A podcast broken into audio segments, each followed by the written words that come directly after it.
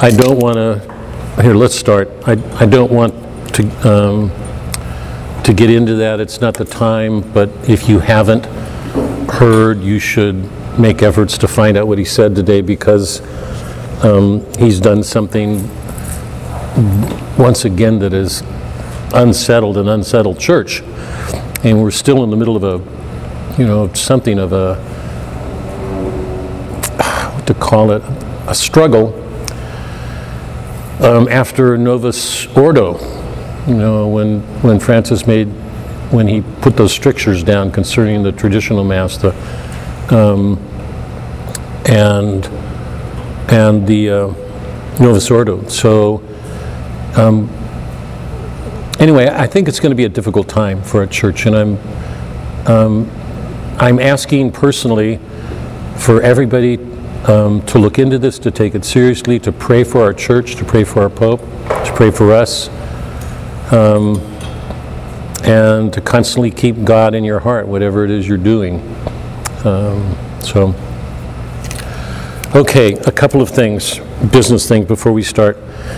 The notes that you have from a table have got some correction, or I've made corrections on it again. The notes online have been edited. So I would ask you all to print out those notes. Toss these away when you go home tonight and print out a copy of your own. Because they're corrected and they're a little bit more thorough. I've given you a reading list, and I've edited it too, and it's online. I think, is there one there? Yeah. So the one back there should be complete. And it's fairly thorough, and when some of you asked, for me to recommend works, I didn't have much to say. That's how much my mind is going. But sitting down with Suzanne and going over this, suddenly all sorts of things came to mind. So for any of you who are going through an existential crisis and who's going to be without reading, you've got a really solid reading list here. And let me just put in a plug for some of them. If you were to get the complete short stories of any of the major writers that I put on the collection, Flannery O'Connor, Eudora Welty, Catherine Ann Porter, Hemingway, Faulkner, Hawthorne, Conrad Joyce, any of those writers, if you pick up their short stories, you're in good hands, because they are the major modern short story writers. So you're in good hands with that reading. I've also included essays from Alan Tate's collection of essays. They're extraordinary. And I would urge you all, I don't know if they're available online, but if you read nothing else of Alan Tate's, if you read the angelic imagination and the symbolic imagination, you would understand what the Catholic Church offers the world that the Protestant world cannot. The angelic imagination is in some sense a critique of the Protestant world and its angelic character. It's turning away from the body. And the symbolic imagination has to do with the analogies between our human body and the rest of creation. We saw that in Dante, even if you don't think of it that way. When we went through the Commedia together, we went from an infernal world to a purgatorial world to a paradisal world. And in that world of paradise, we were seeing a gradual transformation of the human body of the kind that we got hints of in the transformation. I hope that's clear. When Peter saw Christ transfigured, the transfiguration, he was given a glimpse of what will be at the resurrection of the body. Listen to me, everybody. When we die, we lose our bodies. But Christ, God, made us with bodies. We're not angels. We were not. So when people start saying, "Oh, she's so angelic," and I have to grit my teeth whenever I hear that. We're not angels.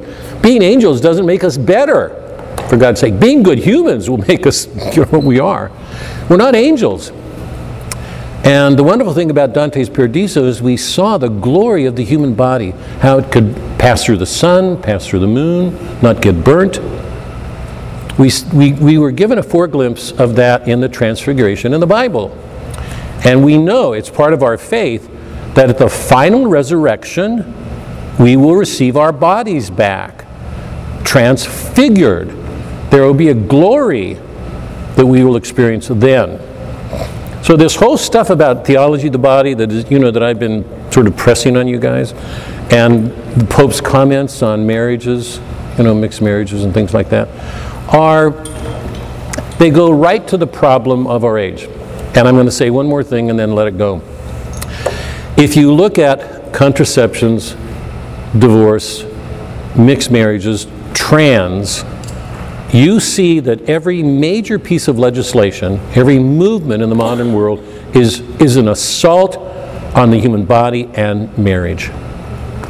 Every one of them. If you go to mixed marriages, you've already, listen to me, because if you go to mixed marriages, you've already got a prefiguration of trans. Because if a man can marry a man, he's turning a man into something that man is not. Christ said, man and woman, let what God has brought together, let no man sunder. This is Christ. In the beginning it was man and woman. The whole salvation plan involves marriages and Christ as the groom, the position of the male in a marriage in its headship is image in Christ. The man is the head. He shouldn't be a thug. He shouldn't be lording it. He's supposed to serve with some courage. The position of headship of the man in a marriage is central by what Christ did. Christ is the groom, calling the church to marriage. So marriages are in real trouble in our age. Real trouble. But our help is imaged in Christ in everything he does with his church. So remember that. Every piece of legislation is doing away with the nature of man, our sexual nature. Both for men and women. It's destroying our nature, it's destroying marriages, and insofar as it's destroying natures, it's what to do, attacking God, because God himself took on our nature. So give some real thought to this. Anyway, those two essays in Tate's collection, The Angelic Imagination and The Symbolic Imagination, are amazing, just profound. I can't tell you the help they've given me as a teacher of literature. So anyway, you have the reading list, okay? Next week we will take a little bit of time with Hemingway. We'll finish The Old Man of the Sea next week. So plan to devote I don't want to press on it, plan to devote the whole class to Old Man. The following week we will do Billy Budd. So get an edition. Don't worry about which one. The chapters are short, so when I go through it, I'll go through it by chapters, not page numbers. So it's a short work. It's like Old Man of the Sea. It's very short, except the language. It's not as readable as Hemingway's easy. I mean, a sixth grader can read Hemingway. Melville's language is not easy, so it'll take some work. When you read it, because I'm not going to spend much time on it, when you read it, pay a close attention to the end. Does a miracle take place at the end or not? Just a basic question, okay? Okay, let's start. So, Old Man of the Sea will finish up, we'll do Billy Budd, and then we will start all the short stories. Most of them are by women. I think you'll enjoy them, they're all good. They're just really good stories. Let's start.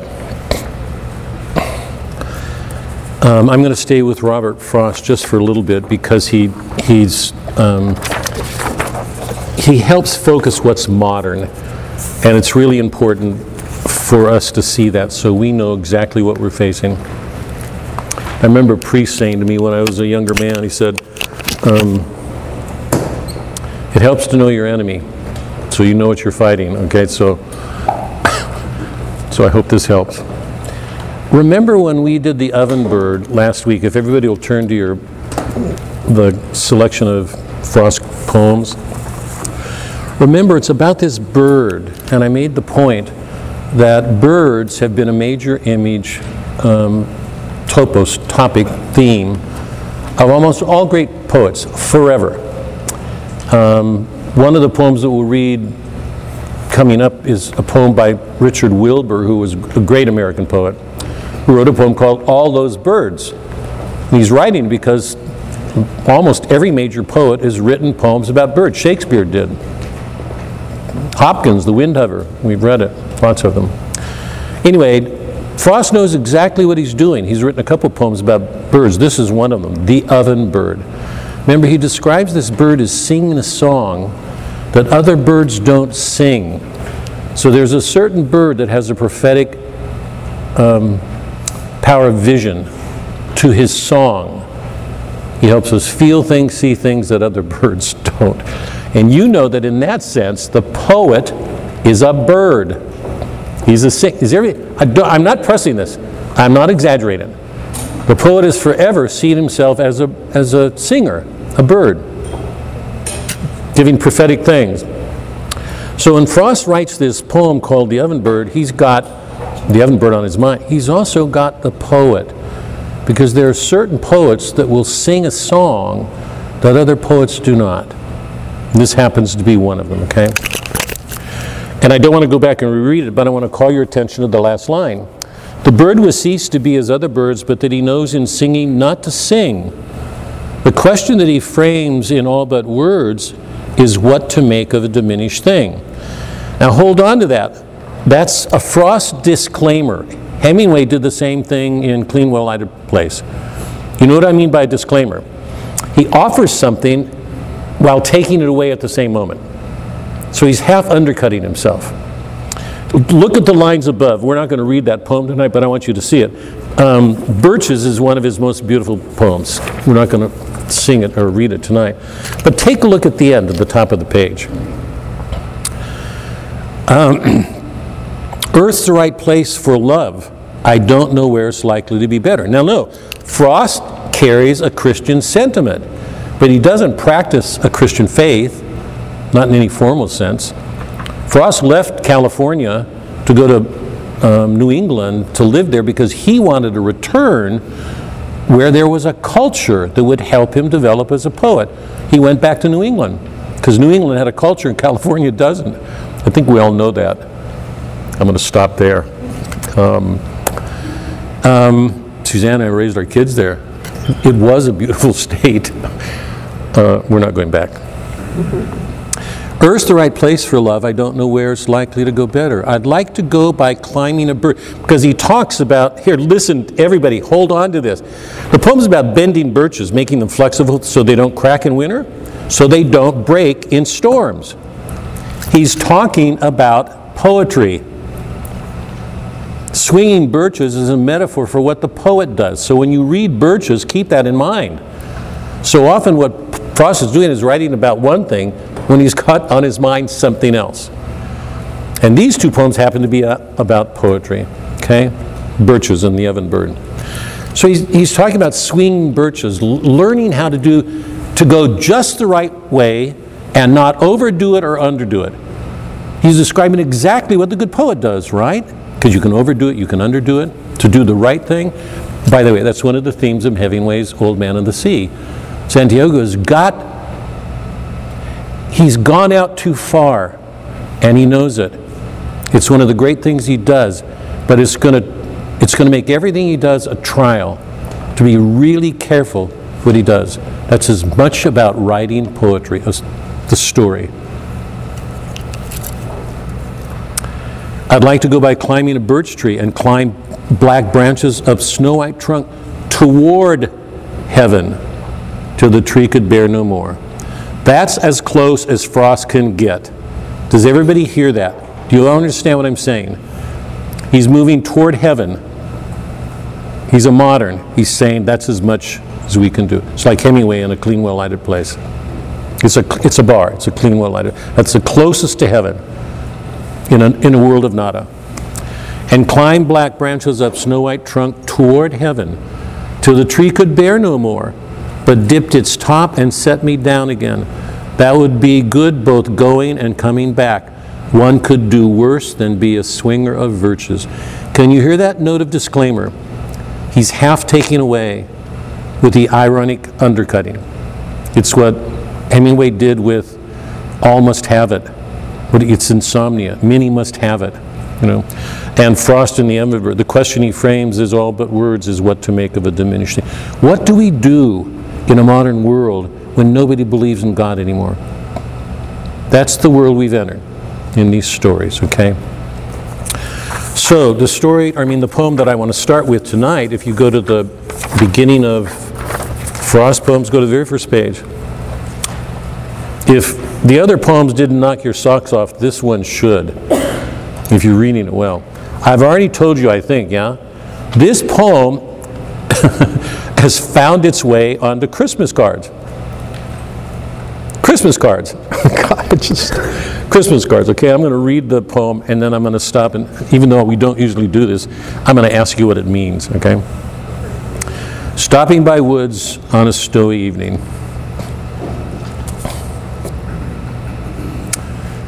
Nice to see you. Good to see you. There's birthday cake.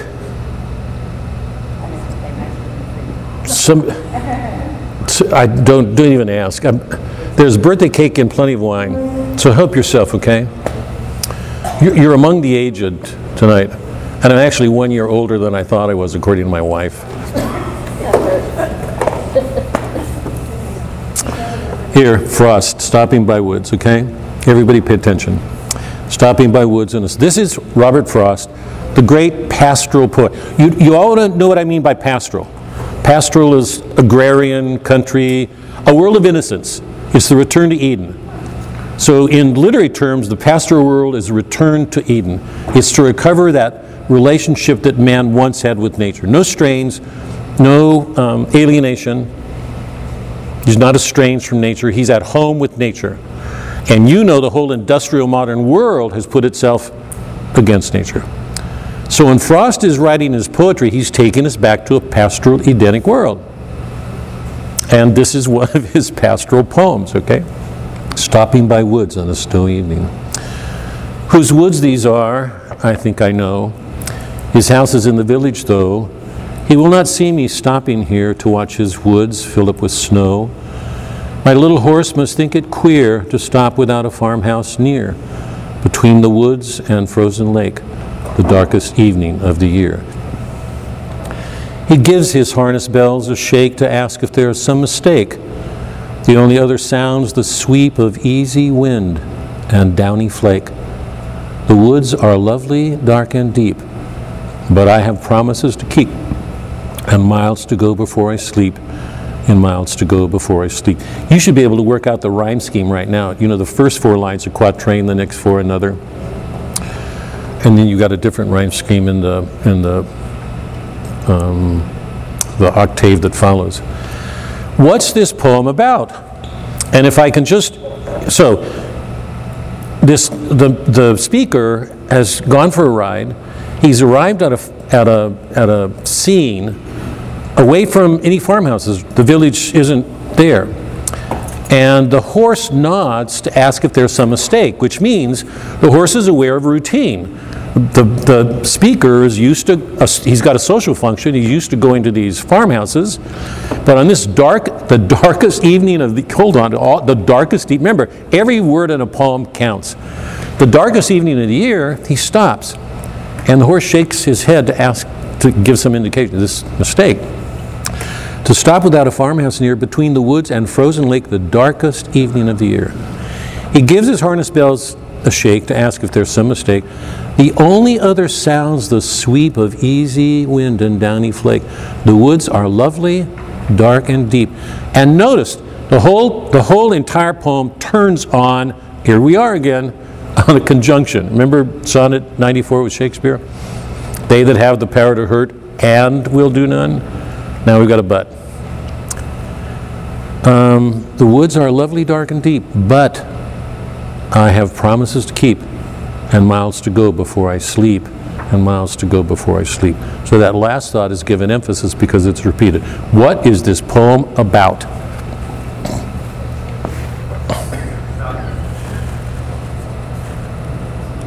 Sorry, did I hear something? Chuck. Mike or Chuck? Chuck, is that you? Yeah, it's about death. Sorry? The poem is about death. Yeah, what kind of death? Well, retiring. Yeah. Who's going to be the agent of this death? Sorry? Who's going to be the agent of this death? Agent. How's it going to... Himself. Huh? Himself. Right. Does everybody... I've got to name it. I've got to... It's suicide. Is it really about this? What? No way. I don't like your version. What? I had to memorize in fifth grade better. Just like a fifth grade teacher, what she... God. It's really about that? Listen. Sorry. You've got this pastoral description. The poet comes to this... or the speaker... where he's not gone before, he looks at it and it says, this is seductive. He looks at the woods, yes. The horse says, this mistake. The only other sounds the sweep of easy wind and downy flake. The woods are lovely, dark and deep, but I have miles to go before I sleep. It's very much about death. This guy is looking at this field, thinking about giving up his life. And then he says, but I have miles to go before I sleep. And repeats it. Miles to go before I sleep. There's nothing in here that indicates he's going to kill himself, though. You can look at a thing and say, it will be nice to rest. I'll sleep when I'm dead. But it's, I mean, aside from the darkest evening of the year, okay, he's facing a crisis. No, I'm arguing about this. No. Wait, what was your word? So okay. Too pastoral. It's too much the return to Eden. That's what he's longing for. Not the violence of suicide. I don't see it. Anybody else? Well, see, I would promise to keep just talking about it, but he didn't want to speak up. It sounds like Santa Claus. Okay, it's a positive.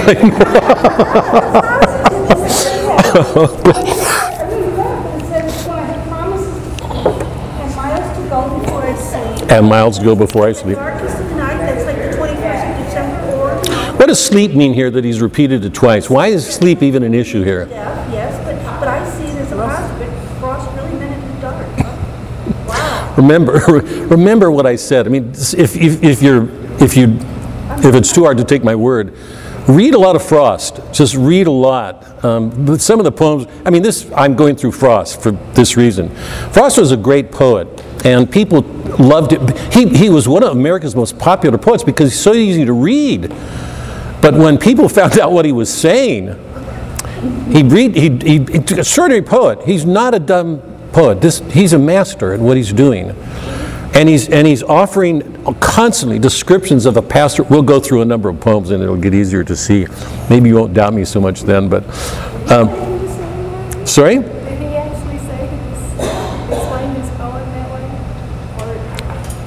Are you saying, is this Frost speaking about himself? I was just wondering if after he wrote the poem, did he explain that that's what he was talking about? Frost would never do that. Yeah, poets. Frost. I just thought of it as, I would love to just stop and take it all in, but unfortunately, I've got things that I have to accomplish. And I always related this to when I was a kid. I remember reading a book by Dr. Tom Dooley where he told about, he was dying, but he was in, I believe it was Africa, and he was trying to help all these people before he died.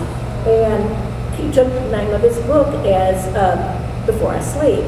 And so I always just thought, you know, these are the things I have to accomplish. Anyway, I don't want to press this because we'll see what you all come to after we've read a little bit of Frost, but there's not a question in my, and you know how serious I take poetry. Just hold on when you read it a couple of times again, and if you hear it, you can hear how seductive the scene is. Particularly the only other sounds, the sweep. The only word I know to describe that is seductive. It's so siren-like, so siren-like. The only other sounds, the sweep of easy wind and downy flake. The woods are lovely, dark, and deep. But I have promised. This is a man who's reached a point. And by the way, remember, Frost says these are not. We're not to read this stuff as autobiographical. Every artist is creating a poem. We're going to read a dozen of his poems in the next few weeks. They're not about him.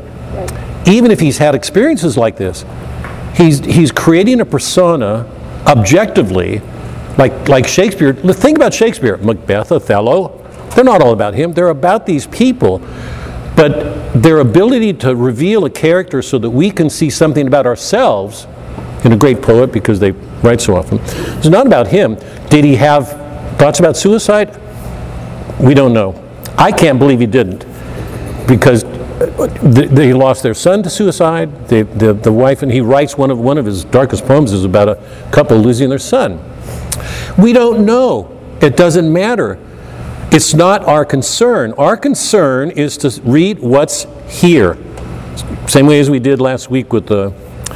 So this is not about Frost. It's Frost giving us something very human with these ironies, to look at a surface and make us aware there's much more going on than very often we see.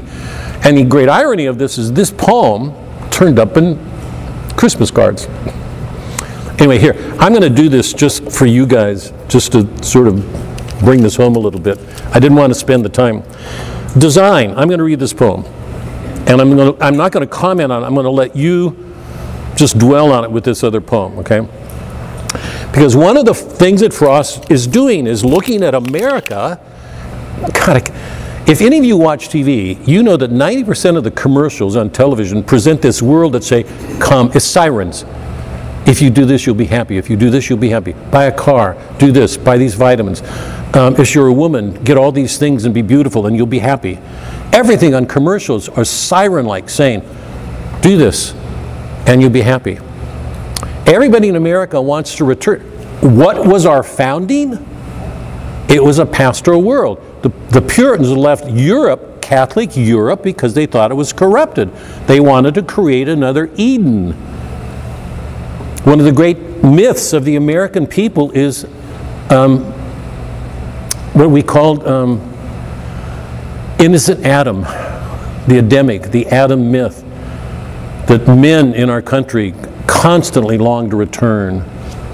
It's part of our myth as an American people. To get away from the corruptions of Europe, we came here.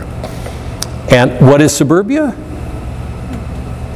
It's our effort to get back to Eden. So that myth is very strong in the American people, in our psyche as a people. And Frost is a master of it. Anyway, I'm going to read this and let you just meditate, and then I want to get to Francis Macomber.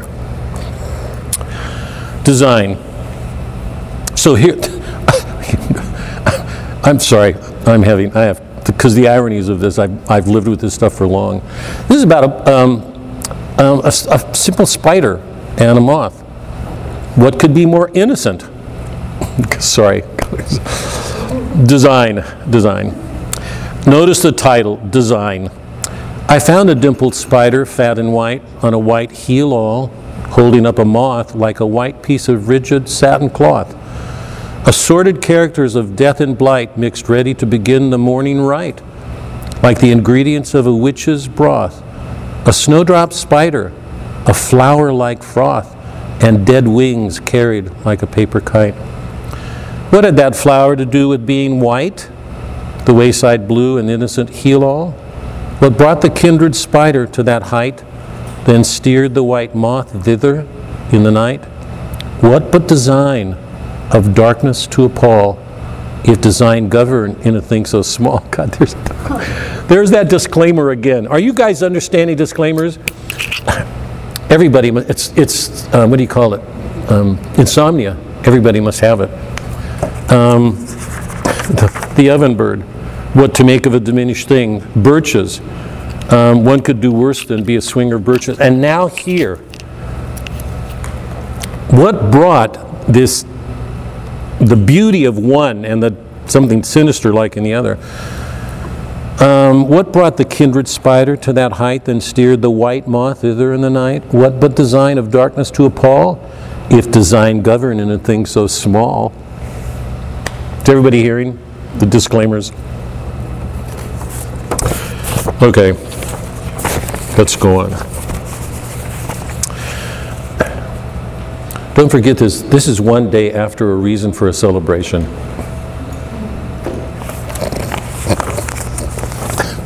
Okay, let's get back to Hemingway. Remember when we did Pope John Paul's Fides et Ratio? When he began Fides et Ratio, Pope John, Catholic bishop or Pope, took us back to a pagan. Who's the leader of Dante for 2/3 of his trip? It's a pagan. It's Virgil. 2/3 of Dante's journey to heaven could not have taken place without the help of a pagan. And Pope Francis asked everybody in the Catholic world to read that. Okay? Beginning of Fides et Ratio, Pope John Paul took us back to Plato and Socrates and said, the most important thing for all of us in the world is to know ourselves, to find out who we really are. So the fundamental question we should ask is, who am I? How did I get here? Who am I? Can you answer that question about who you are? Who am I? Without asking what your origins are or your end. Where did you come from? Where are you going? That's John Paul. Okay?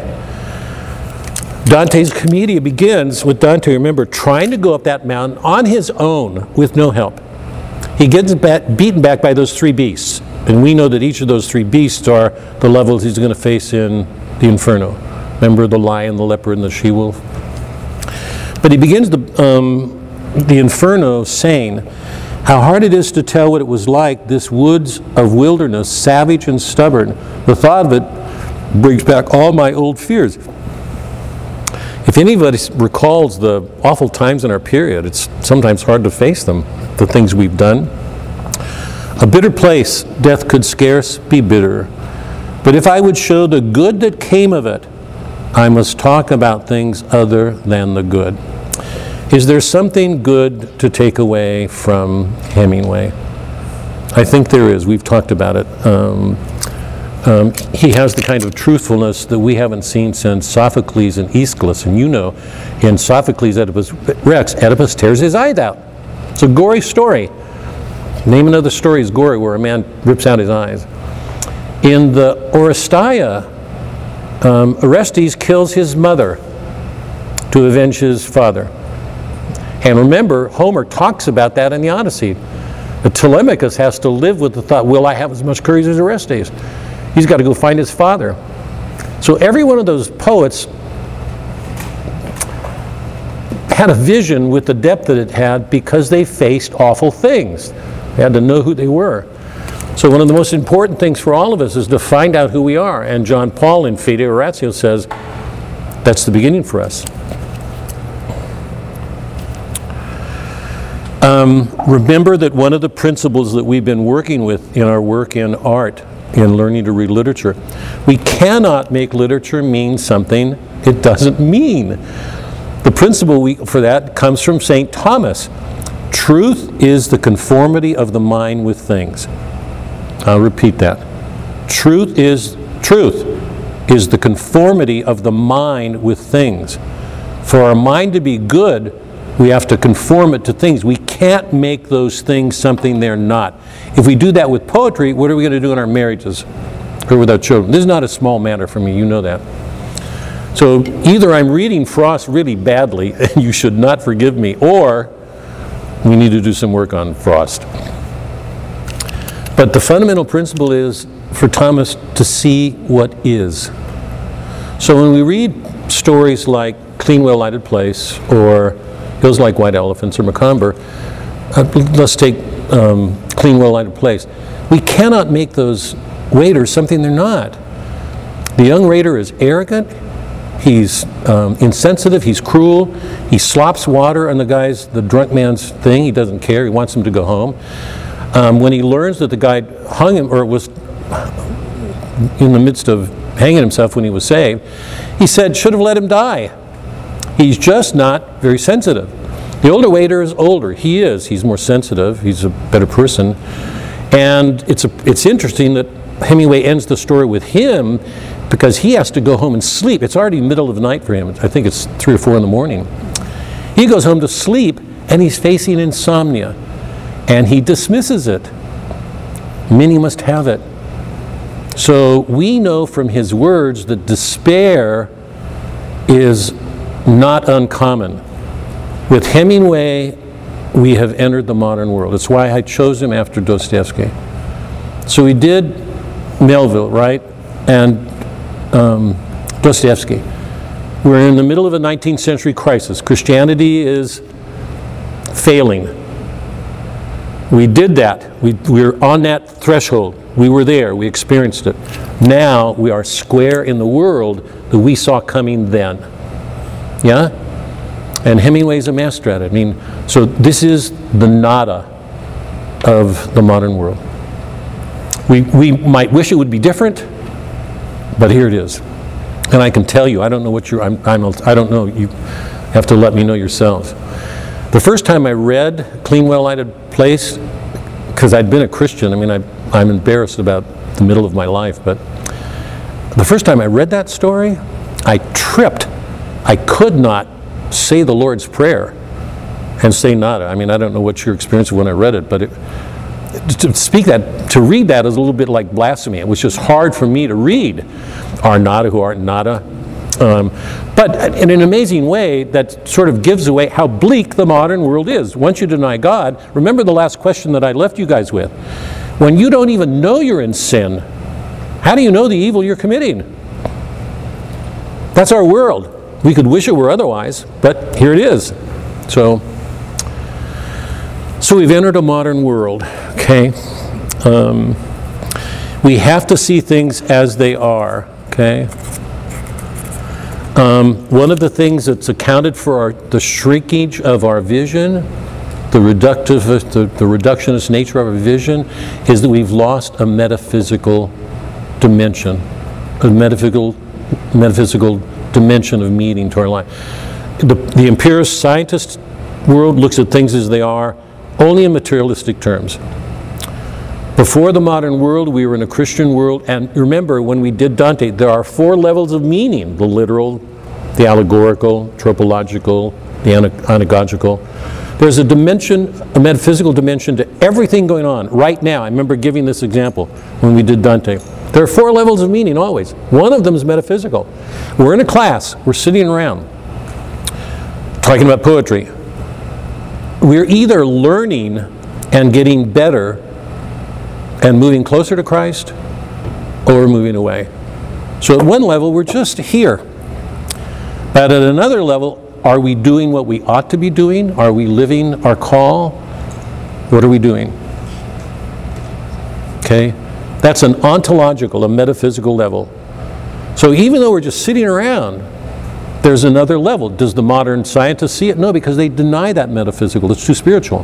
Freud acknowledged an unconscious, but it was a somatic, it was a physical unconscious. Freud knew nothing about the spiritual unconscious. Every great poet we've read knows something about the spiritual unconscious, or we wouldn't be reading these guys. So we're in a world that has shrunken our vision, and it leads a poet to say, what to make of a diminished thing? Or does design govern in a thing so small? Is everybody following? The meaning of those last lines of Frost make them much larger than they seem. It makes us aware there's so much more going on. Do we see it or not? Does design govern in a thing so small? Most people say, obviously not. That's what, it's just a spider and a moth. Frost leaving us with a question. Is there something more going on? So much of what we do depends on our powers of vision. We know that. For Dante, for St. Thomas, the motion of our will, our power to love, begins with our minds. We have to, Zosimus said this, we have to see the truth if we're going to love it. If we don't know that it's there, how can we love it?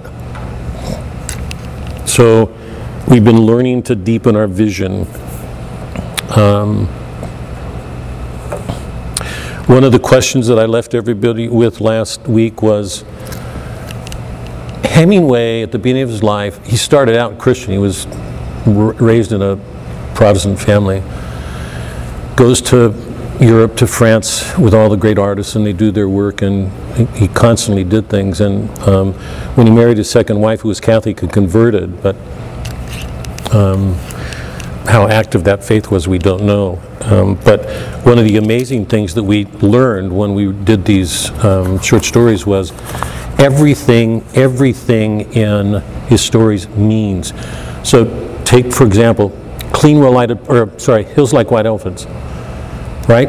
Where are they? The setting for every one of his stories. Hemingway came across this middle of his life, and then he worked it again and again and again. We see it here in these stories. Every setting speaks. What's the setting of Hills? It's an intermediate place on a railroad line. It perfectly, as an image, it perfectly captures that couple. They don't know where they're coming from. They don't know where they're going. They're in this in-between place. Does everybody follow? It exactly images the drama going on in their life. They're at cross purposes. They're lost, spiritually lost. We don't know what's going to happen. We don't know where they're going. We don't know if that girl's going to have an abortion or not. Clean, Well Lighted Place. The setting. It's a bar. It's an analogy for heaven. What is the real ultimate clean, well lighted place? For Hemingway, I mean, do you see what he's doing? I mean, he's a master in Hills. The drink, referring to the seed of the bull. Licorice, sour or bitter. Are you following? Every single image in a story speaks to the meaning, the action. That's exactly what God does. We know that. For everything forgotten. Remember, we've taught stones speak. When we saw the movie, The Departures. Or Departures, right? Yeah. Remember, we talked about stones speak. Everything means for God. Hemingway's doing that, and he doesn't believe in God. In A Clean, Well Lighted Place, it's a bar, but it gives light for people when there's no meaning in the world. But it's set in a culture in which we know everybody lives in despair. The only place they have to go is a bar to drink. So it's a dark, dark view. Okay. Now I want to go to Macomber, and I'd like to begin with the question. Now that we've read some Hemingway, what's the importance of the setting in Macomber?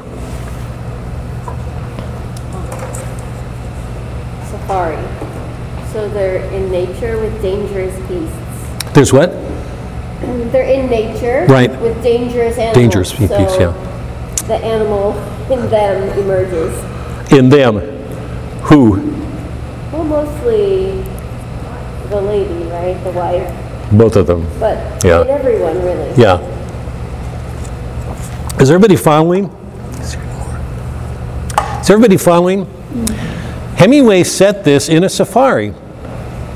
It's a setting in which you're dealing explicitly with a predatory context. Animals attack each other, they're rivals, they kill each other. How does that help us look at the humans? The humans are rivals to each other. That's the way what Hemingway is doing. This is so important. Hemingway's looking at modern marriage and saying men and women are rivals to each other. Look what happens. When women enter the workforce and they're now competing with men, how are they not going to be rivals to each other? Hemingway's vision of marriage right now is that this is the modern world. It's Darwinian. The principle is that the fittest of the survival, the survival of the fittest. Those who are fittest, who are best, will survive. What does that do sexually to the relationship between a man and a woman? It makes them rivals to each other. What do we get in this story? They're rivals. They're only together for self-centered reasons. He's married her because she's beautiful. How true of that is a lot of marriages. How many men marry women because of their beauty? They're trophy wives. They look, they're what's the beginning of this? The Iliad. This is where we began. Right? Men killed other men to establish their honor. And the highest piece of honor was beautiful women. We're that far away from the Iliad. She loves him. Why? because she loves him for his goodness and she's charitable? She loves him for his money. Okay? So are you all following? In every one of these settings, the setting actually is an image of the action going on. The action here is predatory. The men come to kill animals. That's the backdrop. So we're getting an image of an impulse, a hidden impulse in human beings.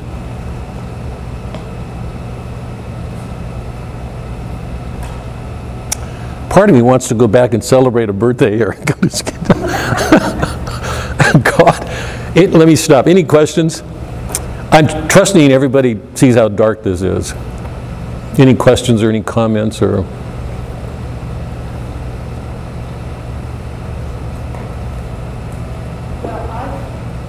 Mary, yes. I thought something about the wild animals, how they made, that she left her tent and went over to his tent. Made with him.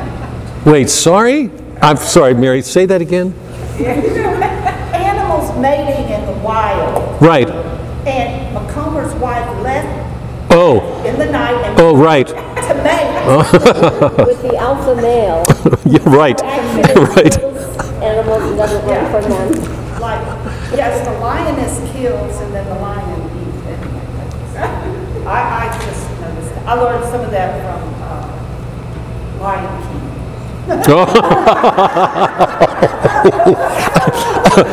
You're darker than I am, Mary. Got it. I think I'm pretty dark. Lion King. God, that's comic. Good for you. Okay. Let's take a look at Macomber. I'm going to just read through. Sorry, go ahead. It seems like Hemingway, I mean, through the guy, what was his name? Wilson. Through Wilson. It's saying something specifically about American women, too. Yeah, I want to get to that. if you could if you could hold on, I want to get to that. I can't tell you, I'm already nervous about asking that here, but I'm going to ask it. I had to give this some real thought, but we're going to come to that.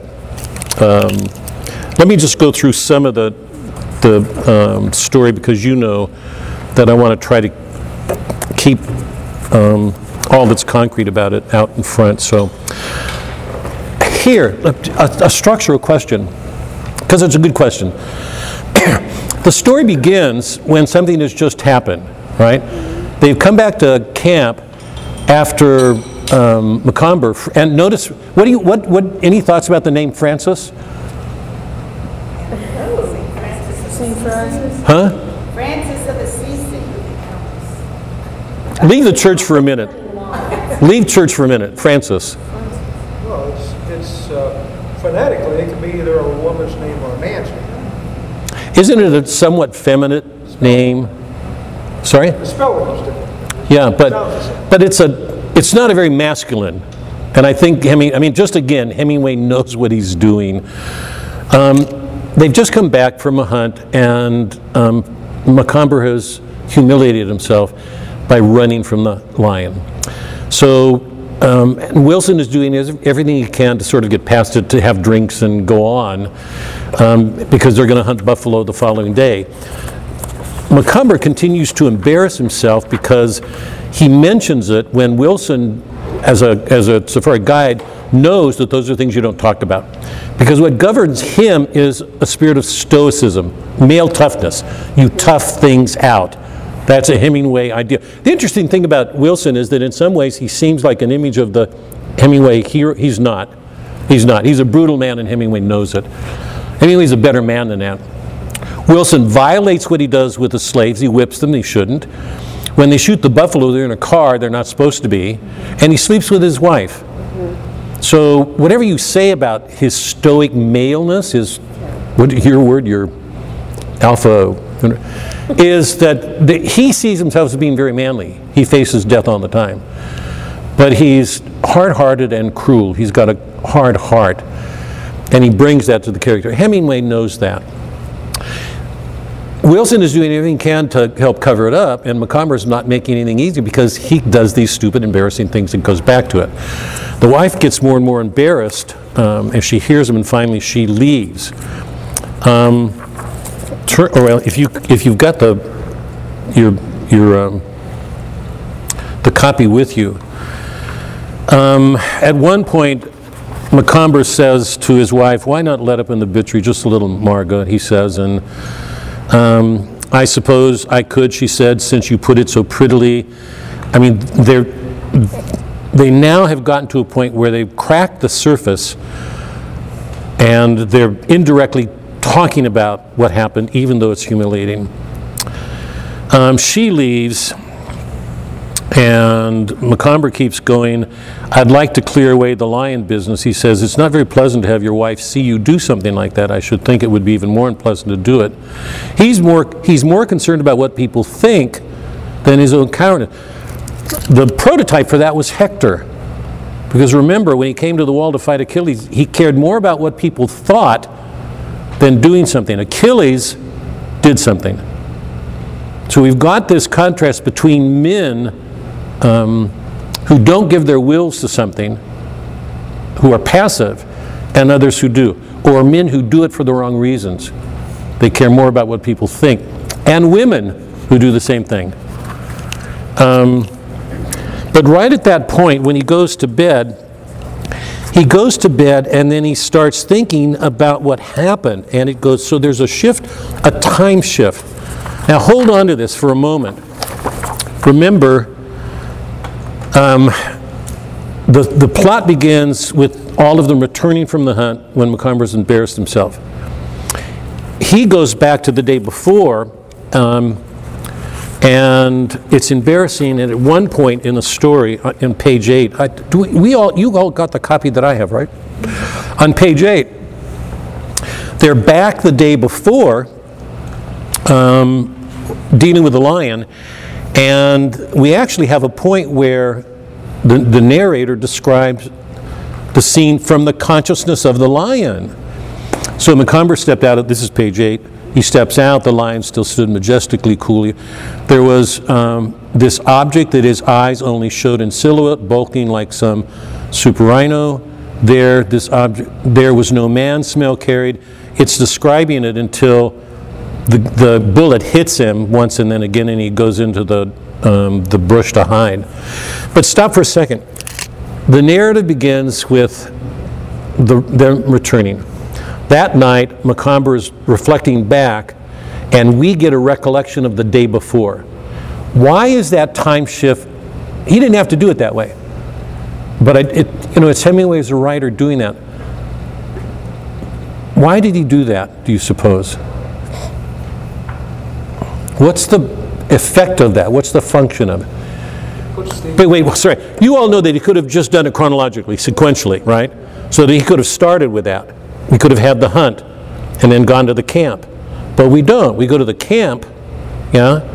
And then that night he starts reflecting, we're taking back the day before. Go ahead. Sorry, Mike. Starting where he did, puts the recollection of his cowardice and his embarrassment front and center in the story. Yeah. Anything else? Yeah, go ahead. It makes us, when we start in the middle not knowing what's happening, we pick up on the strange chemistry of the people, and it makes us very curious and wanting to know what happened. And he draws out that tension for a long time, and by the time he tells the story, we really kind of are fixated on it, rather than just starting a story like blah blah blah blah blah, where we wouldn't be as engaged, we wouldn't have anything at stake yet. Yeah. And I think that also because we don't know the rules of hunting, so he's making it all more dramatic that you're just running away from the lion, which I don't know, maybe it seems something logical for somebody who's not from there. It's he's making us see that it's bad because we don't know that it's bad. Yep. Remember, anybody else? Is this on? Is this on? Is this on? I can't. I was going to say, to me, when you were talking about it a day later. Is this on? Ooh, here. Yeah. Sorry, Mary. Go. When you're talking about it, or come over it a day later, you have time to reflect and get some depth to what happened, what your feelings were, why you did what you did. So I I think it adds some depth to it. Yeah, and I'm not sure how much it does from a convert, but it does for us. And let me just underscore that. Remember, after Freud, the unconscious becomes, it's always been a big thing for poets. It's there for Homer in the underworld, and so, but it's become a big thing scientifically for us in the modern world. When Freud names it, it begins to have a power and a dimension that becomes more a part of our life. And we know that very often when we go through, Jane Austen's novels are classic. They follow the principle of causality. This thing followed by this thing followed by. So there's a coherence and a sequential order to things. That all gets destroyed in the modern world. Because for the first time historically, we believe that very often our psychological experiences are more important. What goes on underneath is more important than anything goes on the surface. This is going to come to a big question for me in a minute. But isn't that true? You can go through your life and everything is just going according, you're with a work group in an office. And then suddenly you recall a moment back in your past and it jerks you out of where you are because that experience was so painful. So we know that sometimes psychological traumatic experiences can have an effect on us that nobody sees. We can go through our daily lives at the office with people, or church or wherever we are, and deal with people externally and never realize something's going on. Something's going on in that person. Mike just talked about something you may start here that, you know, it's a therapy ministry in the church where you're learning to hear people talk about their grievances. How often do we make a place for those? So it seems to me one of the things Hemingway's doing is showing this is what it's all about. So it does bring a depth.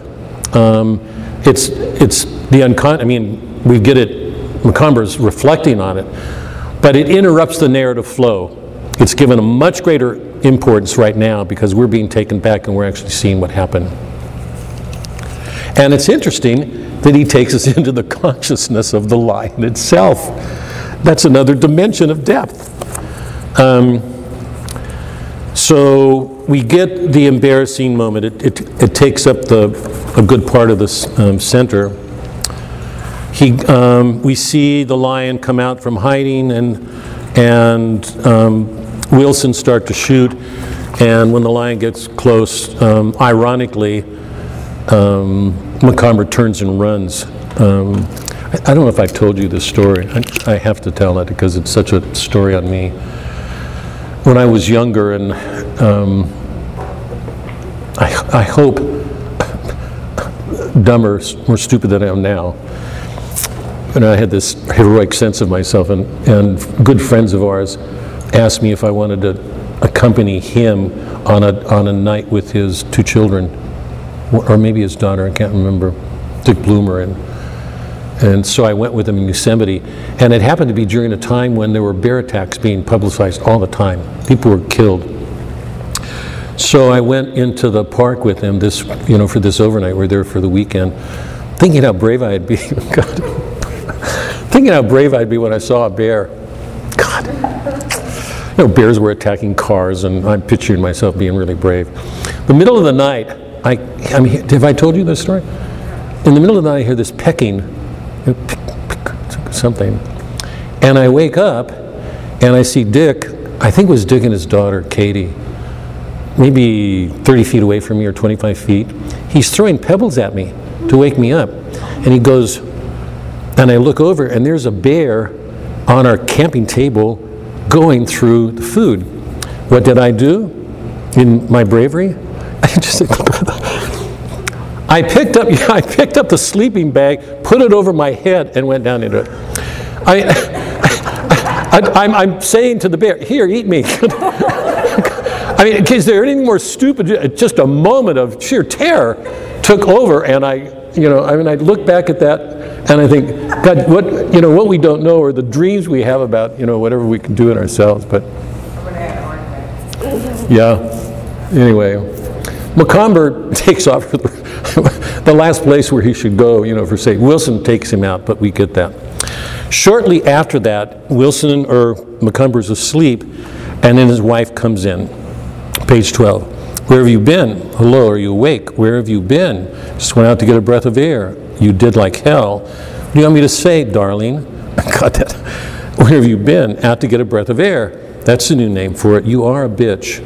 Well, you're a coward. All right, he said. Well, is there any clear evidence of rivalry than in this exchange? They're using the failings to hit at each other and to excuse their own. Nothing as far as I'm concerned. Please let's not talk, darling, because I'm very sleepy. You think that I'll take anything. I know you will, sweet. God, it's those darlings and sweets that it's like a knife twisting. Well, I won't. Please, darling, let's not. I'm so very sleepy. There wasn't going to be any of that. So she's had affairs before. You said if we made this trip and there would be none of that. You promised. Yes, darling, that's the way I meant it to be. But the trip was spoiled yesterday. We don't have to talk about it. You don't wait long when you have an advantage, do you? Please let's knock on it. Is there any clear evidence of a rivalry? Their wills are set against each other. They're using each other's failings to attack each other. I want to stop. I want to go to the end because you've read it and you know it. But they go out after the bulls, and you remember what happens is that they kill two of them in the car in violation of the laws. They're not supposed to. And one gets wounded and, like the lion, seeks shelter. And now they have to go after that bull. On page 17,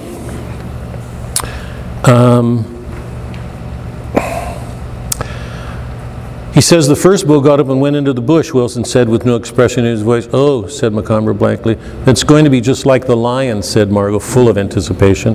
It's not going to be a damn bit like the lion, Wilson. Yes, said Macomber. He expected the feeling he had about the lion to come back, but it did not. For the first time in his life, he really felt wholly without fear. Instead of fear, he had a feeling of definite elation. We'll go in and have a look. They go in, and you know what happens. But Macomber holds his ground. He's firing at the bull, and remember, he's got a horn in front of him, so his bullets are being deflected, bouncing off, and the bull's getting closer. But he's elated, and he has a courage now. He's felt something he's not done before because he had the courage for killing the bull, and he's lived through a courage. He's come to know himself better. Page 18. Let's please go into the shade, Margot said. Her face was white and she looked ill. Macomber wants to go after him. She's white because she's watching her husband do something that terrifies her. It puts him at risk. They made their way into the car where it stood under a single white spreading tree and all climbed in. Chances are he's dead. By God, that was a chase, he said. I've never felt any such feeling. Wasn't it marvelous, Margot? I hated it. Why? I hated it, she said bitterly. I loathed it. You know, I don't think I'll ever be afraid of anything again, Macomber said to Wilson. Something happened in me after we first saw the buff and started after him. Like a dam bursting, it was pure excitement. They go on. He says he'd like to try another lion. Wilson said good. He compliments him on a good shot. And he quotes Shakespeare down towards the bottom. How does it go, Shakespeare? Damn God. This is one of the Henriad plays, Shakespeare's tetralogy on Henry 1, 2, and Henry the Fourth, which is one of the greatest leaders in all of Shakespeare, probably the greatest king in all of Shakespeare, Henry the Fourth. Damn good. See if I can remember. Oh, damn good. Used to quote it to myself at one time. Let's see. By my troth, I care not. Man can die but once. We owe God a death. Let it go which way it will. He that dies this year is quit for the next. That's, I'm sure, that's from Henry the Fifth. Henry the Fifth. He brings the Henry the Fourth line to its height. So it's a time of growing up from this young boy that women can work on to a man, and she's having to watch this. And then he sights the buffalo and starts shooting at it. When the buffalo's rushing, the bullets are bouncing off on page 20. Wilson, who was ahead, was kneeling, shooting. Macomber, as he fired, on hearing a shot and the roaring of Wilson's gun, saw fragments like slate burst from the huge boss of the horns, and the head jerked. He shot again at the wide nostrils and saw the horns jolt again, and fragments fly, and he did not see Wilson now, and aimed carefully, shot him again with the buffalo's huge bulk almost on him, and his rifle. So he's not moving. He's not getting up running. Death is imminent. He's facing it. That quote from Shakespeare, he's given up. He has nothing to fear now. It's like he's accepted death. Shot again with the buffalo's huge bulk almost on him, and his rifle almost level with the oncoming head, nose out, and he could see the little wicked eyes, and the head started to lower. He's ready to gouge. And he felt a sudden white-hot blinding flash explode inside his head, and that was all he ever felt. And we learn what happened is that she says she was trying to shoot the buffalo. Wilson has a different take on it. Bottom of page 20, Wilson stood up and saw the buffalo in his side, his legs out, his thinly haired belly crawling with ticks. Hell of a good bull. His brain registered automatically. A good 50 inches or better. He called to the driver and told him to spread a blanket, and then he turns. That was a pretty thing to do, he said in a toneless voice. He would have left you too. Stop, she said. Of course, it's an accident, he said. I know that. Stop it. Don't worry. There will be a certain amount of unpleasantness, but I will have photographs taken that will be... Remember, she had something on him because she knew that he whipped the servants and he wasn't supposed to, and he shot in a moving car. So she had something on him, and Wilson knew it. And now he's saying, he would have left you. Don't worry, there will be a certain amount of unpleasantness, but I will have some photographs taken that will be useful at the inquest. There's the testimony of the gun bearer and the driver too. You're perfectly all right. Stop it. So we're to hear something in his tone besides just, I'll cover you. Okay, because she keeps saying to him, stop it. Stop it. There's a hell of a lot to be done, he said, and I'll have to send a truck off to take a wireless for a plane to take the three of us to Nairobi. Why didn't you poison him? That's what they do in England. Stop, stop, stop, she said. Wilson looked at her with his flat blue eyes. I'm through now, he said. I was a little angry. I'd begun to like your husband. Well, please stop, she said. Please, please stop it. That's better, Wilson said. Please is much better. Now I'll stop. Okay, any last comments about Wilson or Macomber? We've already talked about the setting. We know what the action is, and it's a view of marriage. And by the way, I mean, to sort of highlight the point here, think about a modern marriage and how different it is from a sacramental marriage. From a couple married in the church in front of the altar in which both of them vow to give up their lives for the other. The difference between a modern marriage and this. But any comments on that before I get to some of the more pressing questions? I don't think you can limit it to modern marriage. Marriage has been, in most countries and times, been a business transaction. Only among Christians is it something other. I'm going to speak a little bit more favorably of it. If we go back to ancient, let's go back to Homer, 2000. If you go back to marriages in the Old Testament, before Christ, when there were covenants and men and women had covenants and they ruled, there was still, here, I want to put this as positively because there's an ugly side that can be to marriages. I'm going to call it romantic love because it's been there from the beginning. It's there in the Odyssey. It's in pagan works of literature. Love between a man and a woman is natural. It's called erotic. It's not charity. It's eros. It's largely physical. So we know that there is an inherent good in a man and a woman when they love, even before Christianity. That romantic love is natural to us as humans. I think it's what guides most of us into marriage, and even for a Catholic marriage. I think when you first enter it, most of us carry something romantic with us. We tend to idealize each other. Women do it with men, men do it with women. It's just... So let me try to put it on its best foot, even though there are periods and cultures in which the contractual side of it takes place.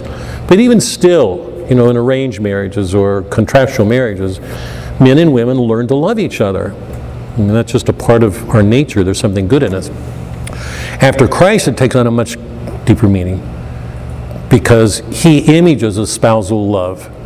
The bride, the bridegroom, the bride. So, I mean, but here, this is a brutal, brutal marriage.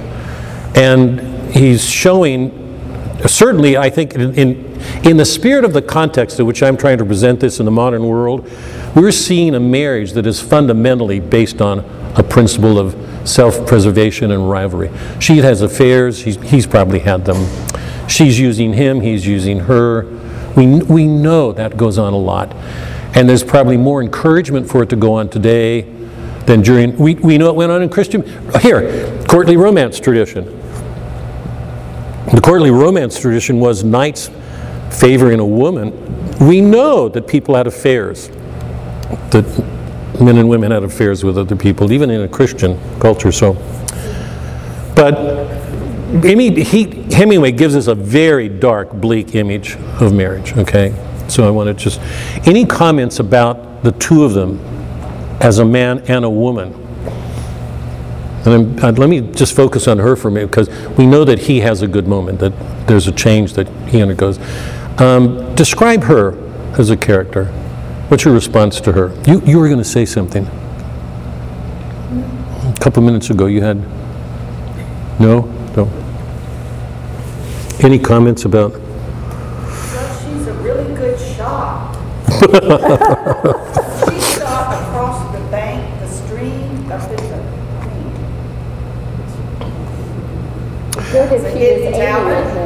I don't know if she was a good shot. Do you think? I mean, was that intentional? Was it unconscious, or how do you look? I think she wanted to be in control. She, you know, of the situation. She thought that she had control over him.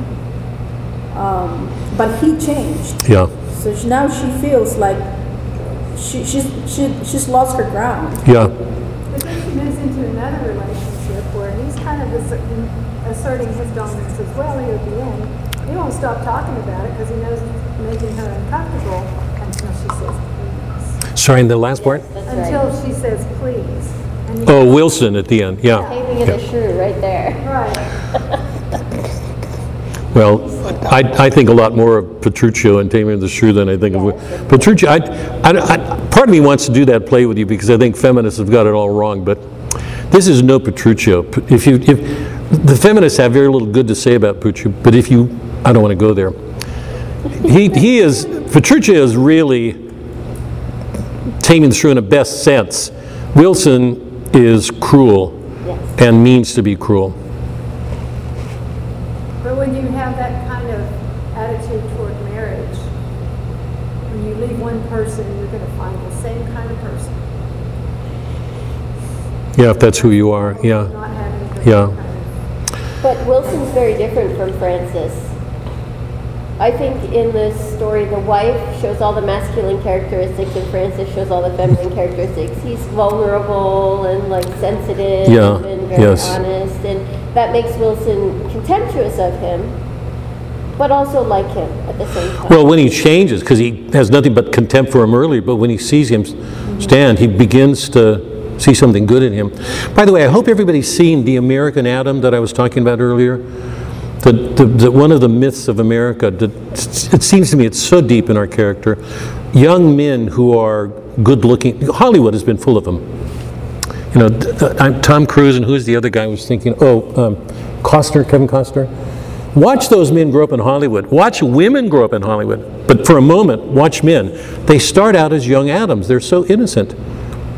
And then watch what happens to those men and the women. I mean, it's just awful to watch what goes on.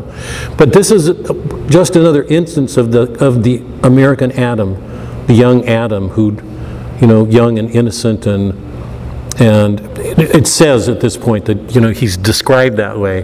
Wilson looks at him like a young boy, but sees him growing up into manhood in this second day. Let me go to this question, because I don't want to duck it, but I'm going to ask everybody to be a little bit careful here. It's not a big thing, because it seems to me you could take, as Alexa said a little bit ago, you could take this marriage as an example of lots of marriages over time. Although I think there's Hemingway makes it peculiar and modern. Remember, we're going to see this in Old Man of the Sea. In Old Man of the Sea, we're in a predatory world. The birds eat the birds, the birds eat the fish eat the birds, they eat each other, humans do the same. The sharks eat the marlin. It's a dog-eat-dog world. It's a Darwinian world. The principles of the modern world explicitly. Science has determined it, so it must be so. Oh, God. That what governs man is self-preservation. The two motivating... So, in the social contract theorists from the 16th century on, 16th, 17th, 18th century, and then followed by Darwin, 19th century, 20th century, the social contract principles are the two governing emotions, instincts of the human being are pride and fear. We will kill each other in pride. These are social contract. We live in a social contract world. I've said this before. I don't know how it resonates you, but the social contract means we live in a spirit of fear and pride. We want to be better, we use other people, we kill each other, we live in fear. The only way we can get out of that natural condition is to enter into a social contract. I won't do this to you if you don't do this to me. We turn that power over to the government, give the government that power, so we can preserve our lives in the spirit of self-preservation. That's governed since 16th century, 17th century. Darwin comes in and it's now self-preservation. It's the survival of the fittest. So science puts its stamp on this. That's our world. So when I look at the marriage, I'm saying it's peculiar marriage because that has all the signs of what's happened in the modern world. So at least I myself would qualify it. I think romantic love has been a part of, you read literature, you know, all literature is full of it. But the modern world is different. We live in a scientific world. Science has established this as a fact. It's not our belief, but science says this. I think there's more to it than science, but Hemingway showing us this world. We'll see it again in Old Man of the Sea. It's a predatory world, okay? So I don't think we should underestimate this.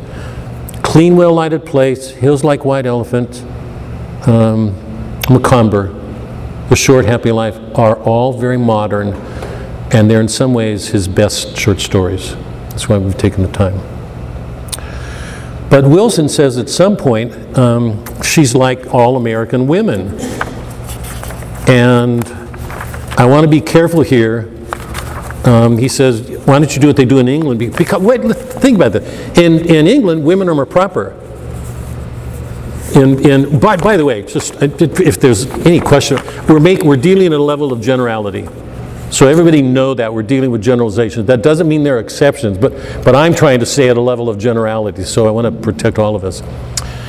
Women in England are more proper. If you look at what's going on in America, we are one of the most violent people in the world. You can't look in the news without seeing women seducing kids and killing children, abortion. We present ourselves as being civilized and educated. We are a brutal people. We are a violent, violent people. Take the masks off and we see underneath the education. So we're not like people in Ethiopia or go wherever you want.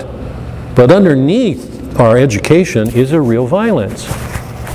So there's some truth to what Wilson's saying in the sense that women in England are proper. If they're going to kill them, they'll be more discreet about it. Margot shoots him. And we know that the number of violent crimes committed by women has increased in the last several decades, pretty significantly. So what do we say? At a level of generality, do we just say that this is an alpha male? But when he says something, his comment about, I don't remember where it was, American women, and but is there something to that? or not, or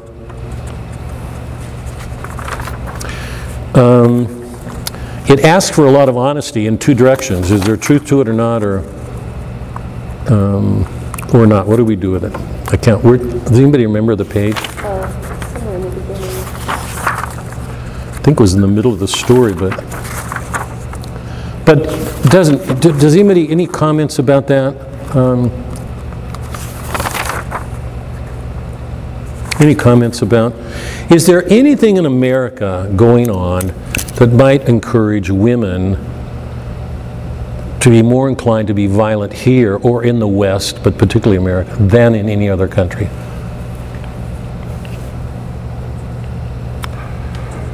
It's that pioneering spirit. Seriously. I mean, flesh it out, yeah. Whole families had to defend the homestead or the covered wagon or whatever. Women had to have rifles. Even in the Revolutionary and Civil War, there were women that fought. It's kind of part of the American individualist. Well, that's the positive side. Can we say anything about the negative side? Because the focus here is on the negative, not the good things that women can say. But are there some things here? It's not necessarily good. It's just, where does it come from? That's one source. Well, in society discourages women from just staying home and being nurturing. And if you're abandoning that side, you're going to get a little more, if that's pushed away, then you're going to act more like you would expect a man. Yeah. I remember once saying, well, let me wait on it. Go ahead. Somebody else had a comment or somebody, or Connie? Oh, Chuck or Lori or Melody, go ahead. Oh, well, it seems to me that our modern culture, for quite a while, has elided the difference between men and women and encouraged women to be more men-like, or to supplant feminine values with masculine values. Yeah, yeah. As men, what do you expect? Yeah. And in the bargain, they emasculated men. Sorry, say the last thing again. It's hard to hear the volume. Say the last part again, Chuck. Yeah, I was saying in the bargain, they tend to have emasculated men, to diminish men. A bargain? Did so? Would? Sorry. They've emasculated men. Yeah. I mean, this is certainly a castrating, emasculating sort of act on her part. Yeah. Anything else? Hey, let me ask it this way. I mean, to put because in a Catholic world, the image. I mean, Christ is not feminine, you know, and he can be really harsh at times. He's pretty severe in a lot of his parables. Mary is held up as the apostle for men and women. Women can give birth. There is something naturally. Women by nature are have the nurturing capacity. I mean, to follow Chuck's point, because I think it's a good one. What in our world? I mean, I want to be careful here because we can get too broad. What happens when we do away with our own nature? What do we replace it with? I mean, look at the trans today and all that's going on by people denying that they're men or women and trying to just artificially change themselves. What happens when a woman has no reason or is less reason for being nurturing according to her nature than has always been traditional true? What will happen? Wait, because if you go back to the very beginning, women have never lacked a capacity to be violent, ever. Go back to Homer's world. I mean, the violence there, Medusa and the Furies, and remember the Oresteia. I mean, women can be really vicious. Mm-hmm. So it's not like this is particularly new, but the question we're asking today is, you know, in light of Wilson's comment about. Alexis, go ahead, sorry. Usually two things happen when a woman rejects her femininity. Either she becomes promiscuous by throwing it away, or she becomes hardened and bitter. And I was just trying to think of the time period that this had happened. And you had, you know, women's suffrage and temperance movement. And so those early seeds of femininity, sort of. And they both presented themselves as armies. Kind of fighting. Yeah. Fighting. Mm-hmm. Like soldiers. Yeah. I found the quote about American women, if you want to. It's on page 4. Go ahead, just make it brief because I want to...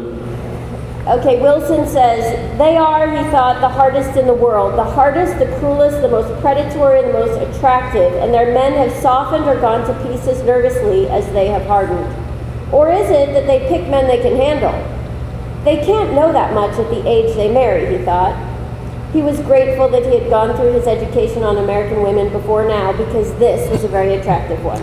Good, okay. Mike, did you had something?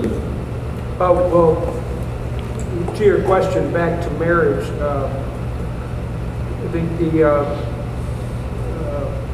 fatherless households, for a woman to grow up in a fatherless household changes her in ways that she wouldn't. She wouldn't be put. She would not change in those ways were she in a household with two, with both positive male and female. Yeah, and just take the correlate of that too. What it means for a young boy to grow up without a father. I mean, and that's not a small problem. I mean, we don't have time.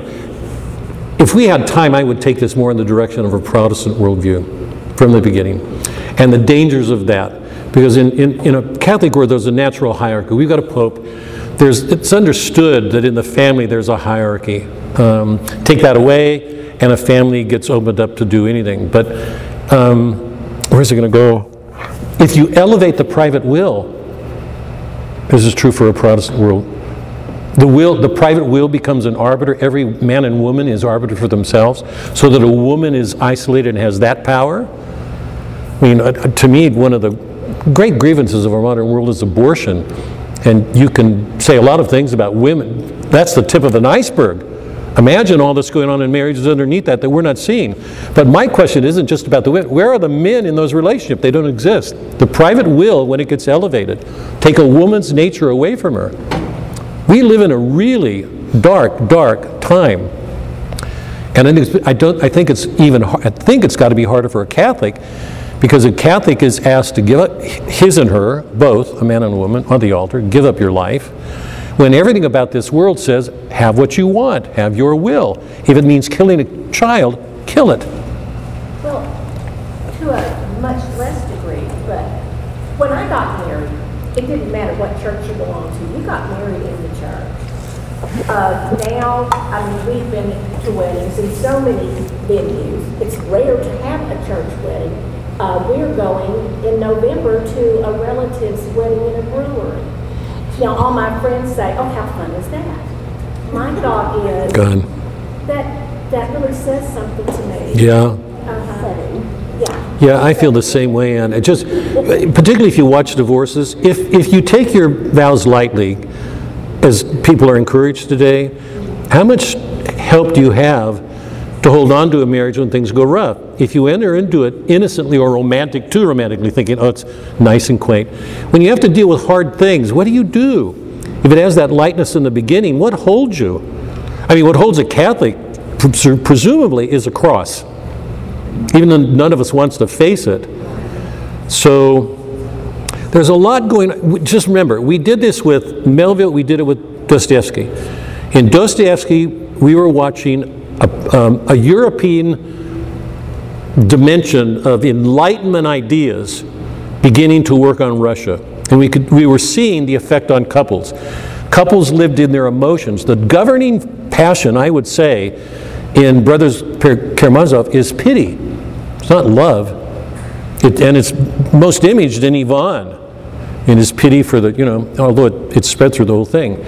In the Western world, we have a courtly romance tradition, that honors the woman because she's more vulnerable. She can have a child. A man can't. There's a vulnerability to a nature the feminist doesn't want to admit. It's one of the reasons I think they have such a hard time with the body. And that's factored out today. But there's always been, in the West, in a Christian tradition, even the pagan, going back to Homer and Virgil, that there's a special place for a woman because she can have a child. Take that away and the continuity of civilization is lost. I love that. I mentioned it when I was talking about theology of the body, when they did that talk. His description, he said, a woman, oh, it's wonderful to hear, a woman can bring into existence an immortal soul. How many women feel the value of that against anything that can make them money or, fame, or to bring into existence an immortal soul? How much does that govern men and women today in their view of marriage? So it's a dark, dark world we've entered. And it's not one that we like.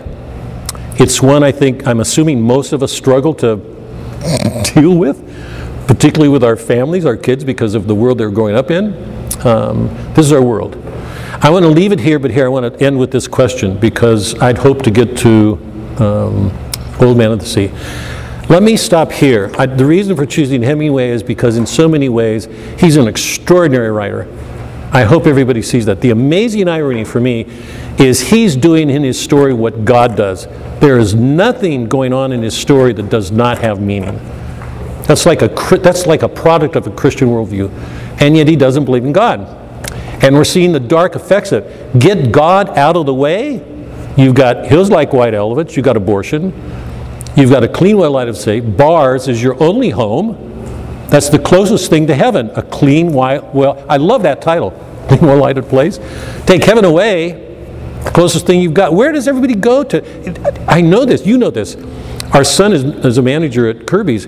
There are people who go to Kirby's 3 times a week. They don't have a home. I mean, I look at that with real affection. That they have a place that leaves you with a community. They're not just there for a bar, they're there for meals. But they don't have homes today. Is Kirby's clean and well lighted? Yeah. I'm not even gonna use it because I think better of my son and what he's doing in Kirby's than I think of what's going on in this, in this bar. But and you've got a predatory context in Hills Like White Elephants, or Short Happy Life of Francis. We've read 3 stories that give us a very dark view, and I think a very faithful view of humanity. It's very much about so I'm hoping that everybody sees the truth of it. It's like Dante. How do we deal with our world if we don't see the truth of things? These are dark poems because they come out of a dark time. In 1953, Hemingway writes Old Man of the Sea, for which he gets the Nobel Prize. My question to you is, I'm assuming you all started it, how is Santiago different? How is this story, this is a very serious question. Faulkner said of this work, Hemingway finally discovered God. Santiago is a very different figure from any figure we've experienced in Hills or Well Lighted Place or Macomber. How do we describe this work? Is God present? What's happened? How is this story different from the first 3 stories we've read? Because we're not in Homer's world where the gods show up, engaging. Is God present? Here, let me put it even better. Whose woods these are, I think I know. I think he's in the village, though. I mean, suicide? Are you kidding, Dr. Alexander? Get real. That's not about suicide. Do we see things as they are? There's no God making any appearance in Old Man of the Sea. Is he present? Show me where. Okay? So when we meet, we'll spend 2 weeks. Next week we'll do the first half of Old Man and the Sea, and the following week we'll do the second half. Okay? We're watching a strange thing happen, that we're in the middle of the century, and the influence of Freud and Darwin and Marx, which is still with us, it seems as if those ideologues are dying out. Something else is happening. So Old Man of the Sea, we're going to do Faulkner's Go Down Moses. And I can't tell you how much I'm looking forward to it, because I want to set it against Melville.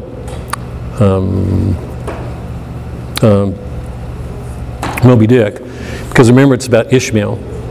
Go Down Moses is about Isaac. the chosen one.